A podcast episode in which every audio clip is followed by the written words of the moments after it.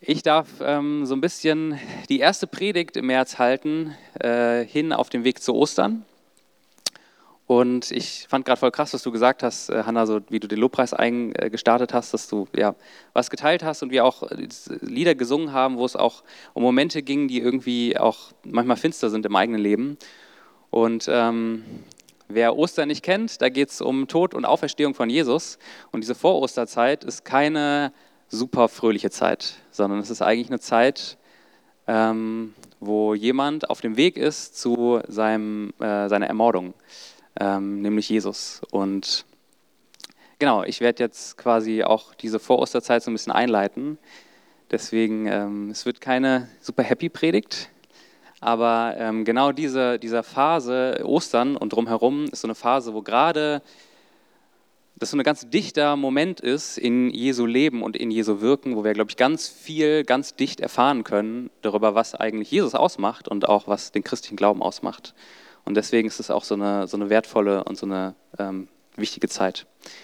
Ich habe mir heute nämlich einen Text rausgesucht, äh, Markus Evangelium, und ich äh, wage jetzt einfach mal die These, dass das wahrscheinlich der Autor dieses Evangeliums als so ein so einen Kernpunkt seines eigenen Evangeliums benennen würde, weil das so ein, so ein Wendepunkt ausmacht. Und ich möchte den Text mal vorlesen. Es ist in Markus äh, Kapitel 14, die Verse 53 und dann 60 bis 65. Und dort steht, ach ja, genau, sorry, äh, nochmals zum, wo ich jetzt gerade einsetze äh, in dem Text, noch ein bisschen Hintergrundinfo. Jesus wird gefangen genommen. Das ist die Ausgangssituation. Äh, Soldaten kommen, nehmen ihn mit. Und das ist quasi der Moment, wo diese Vorosterzeit auch anfängt, der Moment, wo es irgendwie bergab geht. Und ähm, die Leute, die mit Jesus unterwegs sind, die äh, laufen weg, sie fliehen. Und Jesus wird verschleppt hin zum Hohen Rat, heißt das. Das ist eine ähm, ja, das ist so eine Gruppe, das ist so die, die religiöse Elite in der Zeit. Ähm, die meisten von denen sind auch so eine Art Adelsstand, also die haben was zu sagen in dieser Kultur, in diesem Kontext. Und dort wird Jesus hin verschleppt. Und es beginnt so eine Art Verhör. Und dann, ich fange an vorzulesen. Und sie führten Jesus vor den hohen Priester. Und es kommen alle hohen Priester, Ältesten und Schriftgelehrten zusammen. Und der hohe Priester erhob sich, trat in die Mitte und fragte Jesus, antwortest du nicht auf das, was diese gegen dich vorbringen? Jesus aber schwieg und antwortete nichts. Da fragte ihn der hohe Priester noch einmal und er sagte zu ihm, bist du der Messias, der Sohn des Hochgelobten? Da sprach Jesus, ich bin es. Und ihr werdet den Menschensohn sitzen sehen, zur Rechten der Macht und kommen mit den Wolken des Himmels. Da zerreißt der hohe Priester seine Kleider und sagt, was brauchen wir noch Zeugen? Ihr habt die Lästerung gehört, was meint ihr? Da fällten sie alle das Urteil, dass er den Tod verdiene.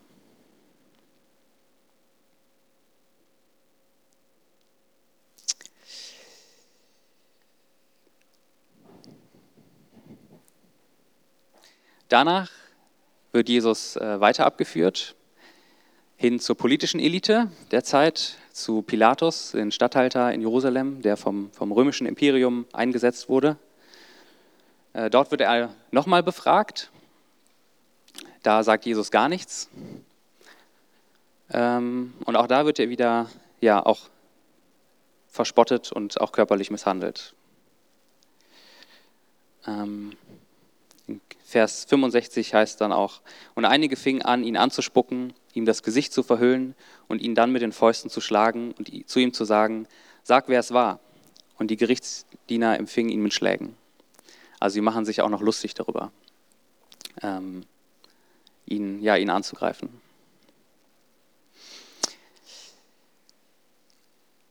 Das ist so eine ganz schwache Sollbruchstelle im Leben, vom Leben ins Sterben von Jesus. Bis dahin ging es immer bergauf, bis zu seiner Gefangennahme. Und dann geht es rapide bergab. Und das sind sehr dichte, dichte Verse. Und ich möchte heute besonders einen Punkt anschauen, der wie so ein, äh, so ein Schubs ist für den ersten Dominostein, der ganz viele andere Dominosteine äh, mit weiter umhaut. Denn Jesus bricht hier nämlich ein Schweigegebot, das er sich selbst auferlegt hat. Nämlich das sogenannte Messias-Geheimnis. Und da möchte ich so ein bisschen reinstarten, das Messias-Geheimnis. Was ein Geheimnis ist, das wisst ihr ja hoffentlich alle. Ähm, spätestens seit der Grundschule, wenn man erklärt bekommt, wo die Babys herkommen, dann wird man auch in so ein Geheimnis eingeweiht. Ähm, was das ist, wisst ihr. Aber wer oder was ist ein Messias? Ähm, Meshicha oder Messias ist ein, hebräisches Wort. Das griechische Wort habt ihr bestimmt auch schon mal gehört. Äh, Christos, Christus. Ähm, also Jesus nennt man nicht Christus, weil das sein Nachname ist, sondern das ist so eine Art Titel. Jesus der Messias. Und die deutsche Übersetzung äh, wäre der Gesalbte. Und wenn ich irgendwie eine Entzündung habe, dann bin ich auch der Gesalbte, weil dann schmiere ich da irgendwie Zugsalbe drauf. Ähm, das ist damit aber nicht gemeint. Der Gesalbte ist so ein Titel für den König, weil der König wird gesalbt zum König. Jesus also Christus oder Messias zu nennen, heißt Jesus ähm, ein König zu nennen, also seine, seine Herrschaft oder ihn als Herrscher anzusehen. Jetzt so, Jesus ähm, war Jude in Tradition und Herkunft äh, ja, der Israeliten und im Volk, äh, also dem Volk Israels, da herrscht ein König. Das ist zur Zeit Jesu aber schon ein paar hundert Jahre her. Und der letzte König wurde, ähm, ja, es wurde gefangen genommen und ist er verstorben und dann gab es keine Könige mehr. Und seitdem drücken sich quasi eine Weltmacht nach der anderen, drückt sich so die Klinke in der Hand und herrscht eben über dieses Gebiet. Und zur Zeit Jesus war das das römische Imperium. Und all diese Jahrhunderte, wo es keinen König gab, sondern immer so eine Fremdherrschaft existierte, all diese Jahrhunderte wuchs so die Hoffnung, die Hoffnung auf einen neuen König, die Hoffnung auf einen Befreier, jemand, der das Volk befreit, der Frieden und Wohlstand bringt. Nicht beherrscht werden, sondern endlich mal wieder herrschen. Und genau in dieser Zeit etablierte sich so ein anderer Titel für den Messias, und zwar der Menschensohn. Wenn also Jesus in diesem Text, den ich vorhin vorgelesen habe, gefragt wird, ob er der Messias sei, dann antwortet er mit, ich bin es, und ihr werdet den Menschensohn sitzen sehen zur Rechten der Macht und kommen mit den Wolken des Himmels. Und wenn Jesus das sagt, weist er sich quasi aus als, ja, genau, ich bin der lang erwartete König. Also Jesus ist gleich König, das ist, die, das, ist das Messias-Geheimnis, das er offenbart, in das ich euch jetzt auch eingeweiht habe. Äh, seit Jesus unterwegs ist ähm, und auch Wunderheilungen äh, vollführt, dann gibt es immer wieder so Momente, wo Menschen so erahnen, dass er dieser wundersame König ist, den man lange erwartet hat. Und jedes Mal, wenn so der Groschen kurz vorm Fallen ist, grätscht Jesus so dazwischen und sagt so, nee, nicht, nicht sagen, sei still, verrat es niemandem. Ja, nur die Jünger sind eingeweiht, aber die checken es auch nicht so richtig die meiste Zeit. Und Jesus will seine Identität als Messias geheim halten, bis zu diesem Moment in diesem Bibeltext, wo auf einmal Jesus öffentlich sich bekennt, ja, ich bin der Messias. Genau dort, mitten in diesem Hohen Rat, mitten in dem Moment der Anklage, mitten in dem Moment auch der Misshandlungen, verrät er sein Geheimnis. Warum jetzt? Was auch ziemlich besonders ist, in diesem Moment ist, dass Jesus bis dahin eigentlich super der aktive Typ ist. Er war unterwegs, er hat äh, Menschen geheilt, er hat Menschen befreit, er hat gepredigt. Ähm, er war super aktiv und jetzt auf einmal wird er abgeführt, er schweigt, er wird verurteilt und er wehrt sich nicht und er verteidigt sich noch nicht mal gegen die Anschuldigungen. Also das wäre ja so der Reflex, jemand sagt was und ich will, das, ich will mich erstmal erklären nee, du musst das verstehen, das ist meine Situation. Oder nee, das stimmt ja gar nicht, was du sagst. Aber das macht er gar nicht, er schweigt einfach. Er ist super passiv in dem Moment. Und dann wird er nochmal aktiv, verrät sein Messias-Geheimnis, offenbart seine Identität als König und dann geht es wieder weiter. Ich weiß nicht, wie du damit umgehst. Ich finde, passiv bleiben, wenn man so herumgeschubst wird, ist nicht angenehm. Ähm, ich denke an Situationen, wo wo Chefs auf die Idee kommen, dass man auf einmal Aufgaben macht, für die man eigentlich gar nicht angestellt ist oder von einem verlangt wird, Überstunden zu machen äh, und man nicht gefragt wird. Ähm, wenn du in der Behörde sitzt und da ein Sachbearbeiter ist, der deine Nase gefällt dem nicht und er schubst dich quasi rum ähm, und du kannst nichts da machen, du bist irgendwie gefangen diesem, dieser Situation und du würdest am liebsten ausbrechen. Und in diesem Moment des Ausgeliefertseins dann so einen König zu haben, der für einen eintritt, der mal ordentlich auf den Tisch haut, der deiner Chefin irgendwie ordentlich die Meinung geigt ähm, und, und mal kämpft und sagt, nee, so nicht, jetzt ist hier aber Schluss. Und ich finde das eine schöne Vorstellung, so einen König zu haben, der immer dann so eintritt und der dann, der dann für mich sorgt. Und dann ist da Jesus, der sich als König ausweist, aber nicht in dem Moment des Triumphes, dem Moment, wo er dann die Arschtritte verteilt und so und sagt, äh, wo es lang geht, sondern in dem Moment, wo er sie selber erleidet. In dem Moment der größten Passivität, der Verleugnung, des Missbrauchs, des Alleinseins, in dem Moment zückt er seinen Ausweis und sagt, ich bin der König. Letztes Jahr äh, waren wir mit ein paar Leuten ähm, hier aus der Gemeinde auf der Lead Conference in, in London. Das ist eine Konferenz von einer anglikanischen Kirche dort. Und ähm, witzigerweise war das genau die Woche, wo dann die Coronation war von King Charles. Und ich und meine Frau Jojo, wir sind ein paar Tage länger geblieben. Wir wussten aber gar nicht zu dem Zeitpunkt, dass da diese Krönung ist. Und haben uns das mal alles ein bisschen angeguckt. Und ähm, da sind Leute gekommen von weit her, aus, dem ganz, aus ganz Großbritannien, die sich verkleidet haben, die, die tagelang vorher vor dem Buckingham Palace gezeltet haben. Und es war kompletter Ausnahmezustand. Äh, alle kommen, um zu feiern. Und dann ist da dieser alte Mann, der kriegt dann seine goldene Krone und seinen tollen Klamotten und alle schauen auf ihn. Und dann ist da Jesus, der von seinen Freunden verlassen wird, der verraten wird, der Anschuldigungen über sich ergehen lässt und der nicht mit einer goldenen Krone, sondern mit einer Dornkrone gekrönt wird. Es ist komplett, es steht alles Kopf. Und ich, ähm, ich finde es auch okay, es, es wäre mir sonst sehr leid getan für Prinz Charles, wenn das immer der normale Umgang wäre, äh, so einen König äh, einzukrönen. Ähm, ist so ja doch irgendwie netter.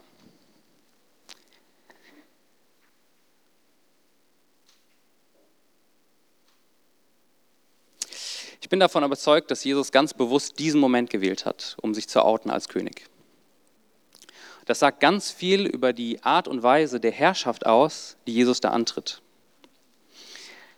Und wir haben vorhin sogar in einem Lied äh, von Jesus als König gesungen. In unserer Tradition nennen wir Gott Herr. Ähm, wir lesen auch in der Bibel vom Reich Gottes, vom Kingdom of God. Aber wenn du etwas über die Qualität und die Form der Herrschaft Gottes lernen willst, und das egal, ob du neu im Glauben bist oder schon lange, wenn du was über die Art und Weise der Herrschaft Gottes lernen willst, dann musst du genau dahin gucken, genau in diese Bibelverse. Denn wenn Jesus sowohl zum Hohen Rat verschleppt wird, als danach zum römischen Statthalter, ähm, empfängt Jesus das Urteil der Mächtigen. Die religiöse Elite, die politische Elite. Beide Beide finden keine Schuld an Jesus, beide verurteilen ihn trotzdem und beide misshandeln Jesus körperlich. Und so sieht Herrschaft oft aus in der Welt, in der wir leben. Institutionen und Imperien sichern ihre Macht durch Rechtsprechung, durch Gewalt. Ähm, ist jetzt gerade natürlich Russland das beste Beispiel. Durch Gewalt wird versucht, die eigene Macht auszuweiten und das wird gerechtfertigt, indem man sagt, naja, Krim ist ja irgendwie Teil von Russland und Rechtsprechung und Gewalt, das sind so die Wege, ähm, in, in, in unserer Welt Herrschaft gesichert wird.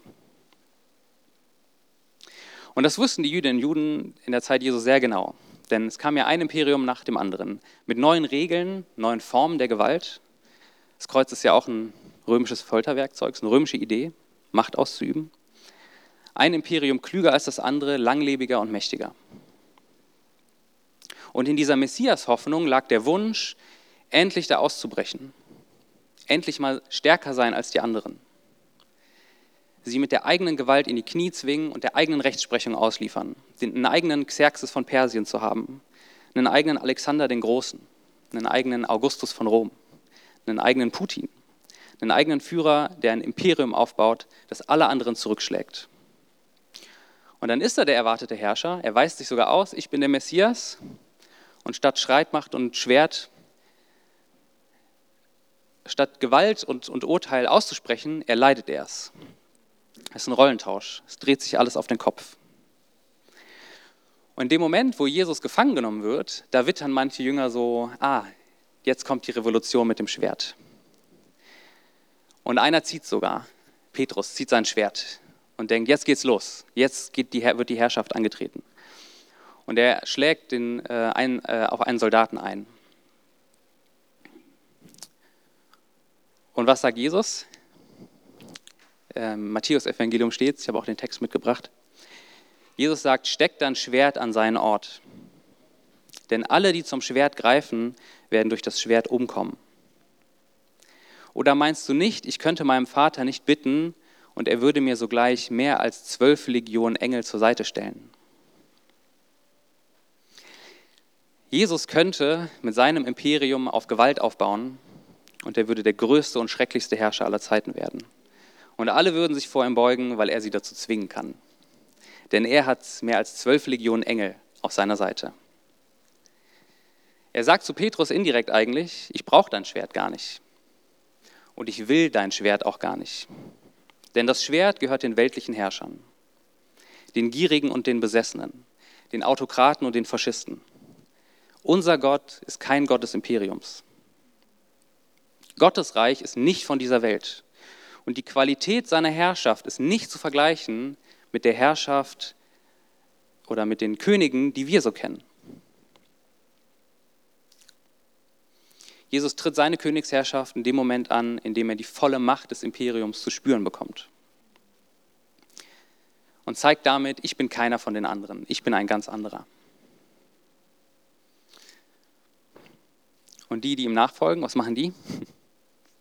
Ist auch eine spannende Frage. Ist vielleicht auch so ein bisschen die Rolle, in denen äh, wir, die wir Christinnen und Christen sind, ähm, hier auch stehen. Ähm, ich habe ein Zitat mitgebracht, das es so ein bisschen zusammenfasst, äh, von Mark Charles und Sun Chan Ra. Er ist ein koreanisch, US-koreanischer äh, Theologe. Ähm, ich lese es mal vor. Der Ruf des Messias war für seine NachfolgerInnen das Instrument der Folter aufzunehmen und sie ihrem Tod zu tragen. Als die Jünger die Wahrheit verstanden, folgten sie willentlich seinen Fußstapfen. Stephan war der Erste, der den Märtyrertod starb, und seine Steinigung wurde in Apostelgeschichte 7 aufgezeichnet. Paulus, Petrus, Andreas, der Zweifelnde, Thomas, Philippus, Matthäus, Bartholomäus, Jakobus, Simon der Zelot und sogar Matthias, der Jünger der Judas ersetzte, sie alle, so glaubt man, starben für ihren Glauben. Das Erbe des Martyriums wuchs für mehrere hundert Jahre, während es in Opposition gegen das Imperium stand. Danach kamen dann immer mehr Christen in Machtpositionen, gehörten selber zur politischen und zur religiösen Elite, übten weltliche Herrschaft aus, führten Kreuzzüge und Kriege, legitimierten Leibeigenschaft und Sklaverei und versuchten ideologisch und moralisch Genozide auf der ganzen Welt zu rechtfertigen. In Afrika, in den Amerikas, in Asien. Die Herrschaft Jesu und die Nachfolge seiner Jünger, die sah aber anders aus.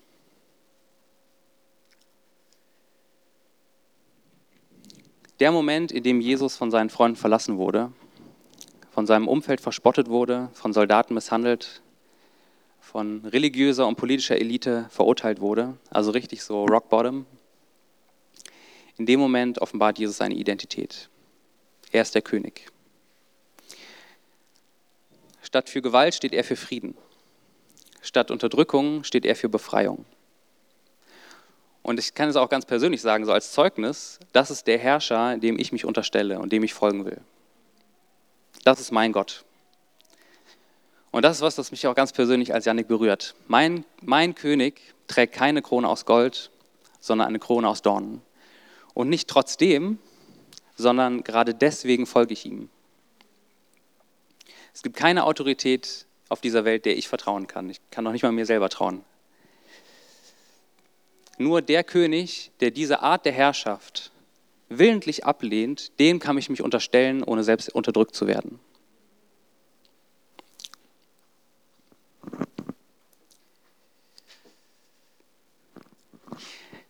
Das ist heute von mir jetzt bis jetzt so sehr systematisch theologisch Predigt gewesen. Ähm, das ist eine Message, die mich total bewegt und mich berührt, die mir auch in meiner Nachfolge von Jesus total wertvoll ist. Ähm, und das, was mir in Markus Kapitel 14 so entgegenspringt. Ähm, aber es ist keine besonders praktische Predigt gewesen bis jetzt. und deswegen möchte ich noch mal einen Schritt weiter wagen, mehr in unsere Zeit. Ein Schritt, den ich selber so ein bisschen unangenehm finde ähm, aber mir das irgendwie auf dem Herzen liegt, das zu machen. Und da habe ich so die Überschrift jetzt gewählt, ähm, Nachfolge ungleich Imperium. Ähm, und ich habe vorhin ja, das Zitat vorgelesen von äh, Sun Chan Ra, ähm, dass alle Jünger, die Jesus nachgefolgt sind, äh, wahrscheinlich ihm auch in den Tod gefolgt sind. Und ich merke, dass allein der Gedanke daran so mein kleinbürgerliches Leben ordentlich äh, aufrüttelt. Dieser Gedanke, dass ich irgendwie jemandem nachfolge und das so gefährlich für mich sein könnte. Ich bin groß geworden mit so einem Bild davon, wie das Leben sein sollte, ähm, das irgendwie anders ist. So ein Bild von, ah ja, irgendwann kriege ich so eine Frau und dann bekomme ich Kinder und äh, dann einen gut bezahlten Job, der mir im besten Fall auch Aufstiegsmöglichkeiten bietet, äh, damit ich genug Zeit und Geld habe, um nebenbei noch so genussvoll konsumieren zu können und das Leben genießen. Und daneben steht ein Messias, der keinen Zehn-Punkte-Plan hat, um irgendwie Glück in der Liebe und Erfolg im Job zu haben, sondern dessen Plan ans Kreuz geführt hat. Und dem nachzufolgen ist eigentlich eine wilde Entscheidung. Und in der Zeit und dem Ort, in dem wir hier leben, ist Nachfolge weitaus harmloser. Äh, wir werden nicht ermordet, wir werden auch nicht verfolgt für unseren Glauben. Halleluja. Aber die Zeit und Glaubensgenossen von Jesus haben sich den Messias herbeigesehnt aus einem Grund. Denn sie waren, haben sich gefühlt als Spielball der Mächtigen und das wollten sie nicht mehr sein. Und der einzige Ausweg war, selber einer von den Mächtigen werden, selber das Sagen haben. Und Jesus lehnt genau das ab. Jesus wird kein Mächtiger dieser Welt. Und ich sehne mich aber nach dieser weltlichen Macht. Ich will jetzt kein Kanzler werden oder so, aber ich will wenigstens ein bisschen mehr Macht haben, weil das schafft mir Kontrolle in meinem Leben. Und das, was ich kontrollieren kann, das macht mir keine Angst. Und ich will keine Angst haben.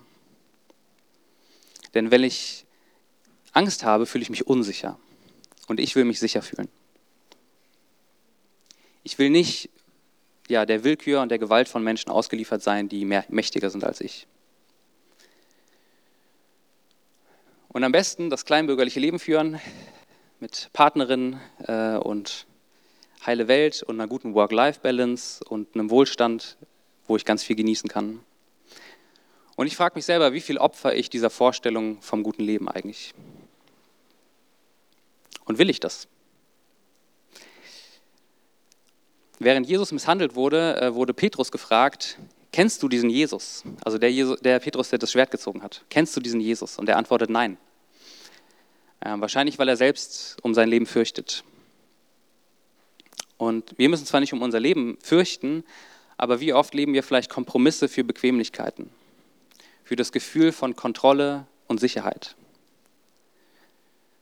Und ich weiß nicht genau, vielleicht geht das in erster Linie so an, an, an die Mittelschicht-Kiddies unter uns, die so aufgewachsen sind mit dieser Vorstellung vom guten Leben. Und selbst wenn du hier sitzt und eigentlich mit dem Glauben gar nichts zu tun hast und vielleicht auch gar nichts zu tun haben willst, ähm, und ja, dir auch denkst, okay, ich, Jesus, ich dachte, es geht immer nur um Gnade und Liebe und jetzt kommt er mit so radikalen Gedanken. Ähm, ich denke, selbst wenn du Werte und Prinzipien hast und wenn dir Gerechtigkeit und Frieden was wert ist, ähm, kannst du dich ja trotzdem fragen, was, was für Auswirkungen hat es in meinem Leben, dass mir das was wert ist? Wie viel ist es mir wirklich wert? Wie viel stelle ich vielleicht mein Leben um, um für Gerechtigkeit und Frieden einzustehen? Und ich meine nicht, dass du ab und zu eine Instagram-Story postest über irgendein Thema, sondern wirklich was, was das Leben verändert. Worauf man vielleicht verzichtet. Dietrich Bonhoeffer hat mal gesagt, es gibt keinen Weg zum Frieden auf dem Weg der Sicherheit. Und das hat er gesagt 1934. Es ist noch kein Krieg ausgebrochen, aber er war vielleicht absehbar. Es gibt keinen Weg zum Frieden auf dem Weg der Sicherheit. Frieden muss gewagt werden. Sicherheit suchen heißt, sich selbst schützen zu wollen. Frieden heißt, sich gänzlich ausliefern und nicht über andere zu herrschen und zu verfügen. Vielleicht ist es das wert, sich auszuliefern. Vielleicht ist es der Frieden mehr wert als meine Sicherheit. Und ich weiß, mein Leben richtig oft aus nach genüsslichem Konsum in Sicherheit. Und das ist auch kein jetzt persönlicher Zeigefinger, so guck mal auf, also doch guck mal auf dein Leben, aber das ist halt irgendwie auch der Kontext, in dem wir leben, oft. Es geht mich nichts an, solange ich satt bin. Aber vielleicht gibt es etwas, das ist größer als du und ich. Und das ist wert, die eigene Sicherheit aufs Spiel zu setzen. Vielleicht einen König, dem man folgen kann, dem es nicht um Herrschaft geht, um zu zerstören und um zu unterdrücken, sondern ein König, der sich ganz tief herabbegibt. Also tiefer, als wir alle hier in diesem Raum wahrscheinlich jemals waren. Und zwar ein König nicht von dieser Welt, der auch ganz anders funktioniert als die Herrscher, die wir kennen. Und ich ähm, habe jetzt auch in der Predigt keine großen Antworten zu irgendwas, sondern vielleicht so ein paar Gedanken, so ein paar Impulse. Ähm, vielleicht kannst du was mit dem einen oder anderen anfangen und mitnehmen. Das ist so die erste Etappe auch auf dem Weg nach Ostern. Ja, denn Jesus geht ja nicht einfach nur den Tod entgegen, sondern da ist auch noch eine Hoffnung, da ist eine Auferstehung. Und das sind dann die nächsten Schritte. Ähm, ich möchte ähm, ja, beenden. Ich gucke mal gerade auf die Uhr, das interessiert mich gerade, wie lange ich gepredigt habe. Ich möchte beenden mit einem Zitat von äh, Uli Wildberger, ähm, das ich ganz gut fand. Er hat geschrieben, welche Alternative lebt uns Jesus vor? Er lebte mit den Armen und Ausgegrenzten. Er verpflichtete seine Jünger zum Dienen statt Herrschen. Er durchbrach ständig Grenzen, sei es zu anderen Kulturen oder etwa im Umgang mit Frauen. Die mutige und radikale Kritik an den Reichen und Mächtigen provozierte deren tödlichen Hass. Trotz Verfolgung hielt er aber an seiner gewaltlosen Feindesliebe fest, bis in den Tod. Es geht nicht um Unterwerfung, sondern darum, die eigene Initiative auf möglichst unerwartete Weise wiederzugewinnen. Weder passiv bleiben noch zur Gewalt greifen, sondern einen dritten Weg gehen, den Weg der gewaltfreien Transformation. Im Widerstand ist es wichtig, nicht zu dem zu werden, was wir hassen. Das Böse kann ansteckend sein. Amen.